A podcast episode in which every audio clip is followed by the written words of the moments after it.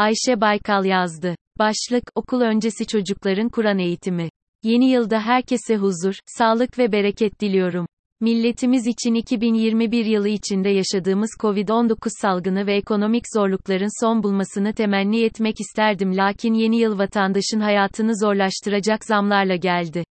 Açıkçası 2022 yılında ekonomik anlamda rahat bir nefes alabileceğimizi zannetmiyorum.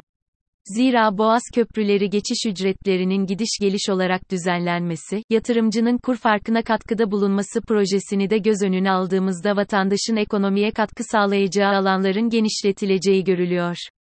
Mevcut ekonomik durumda gündemle ilgili bir şeyler söylemek zor lakin üstünde durmak istediğim bir husus var. 2021 yılının son günlerinde CHP Grup Başkan Vekili Özgür Özel'in 4 ila 6 yaş grubu çocukların Kur'an eğitimi ile ilgili sözleri çok konuşuldu, tartışıldı.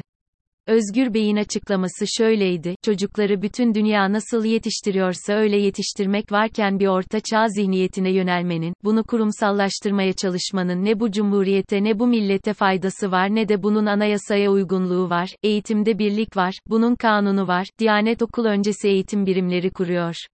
Okul öncesi eğitim Diyanet'in işi mi milli eğitimin işi mi? Sübyan mekteplerini kurmuşlar, kurumsallaştırmayı zorunlu yapmaya çalışıyorlar.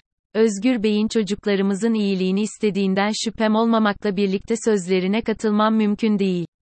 Dünyada ve Türkiye'de her ailenin çocuğunu istediği gibi yetiştirme hak ve hürriyeti vardır. Devlet sadece bu hak ve hürriyetin güvencesi olmalıdır. Zira devletleşmenin temel nedeni güvenliktir.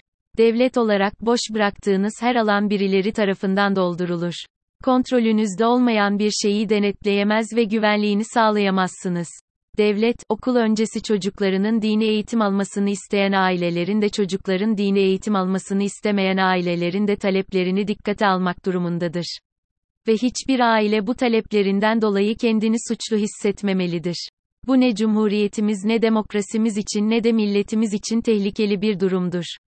Tehlikeli olan, bunu hangi çatı altında ve hangi şartlarda yapacağımızı konuşamıyor olmamız ve bu meselenin siyasi polemik konusu olmasıdır.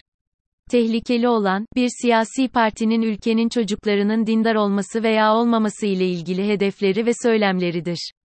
Muhafazakar insanların devlet yönetimde sekülerleşmeye yönelmesinin en önemli gerekçelerinden biri siyasi otoritenin din alanındaki söylemleri ve icraatleridir. Tarihimiz bize din eğitimi ile ilgili yasak veya teşviklerin hiçbir işe yaramadığını ispat etmiştir.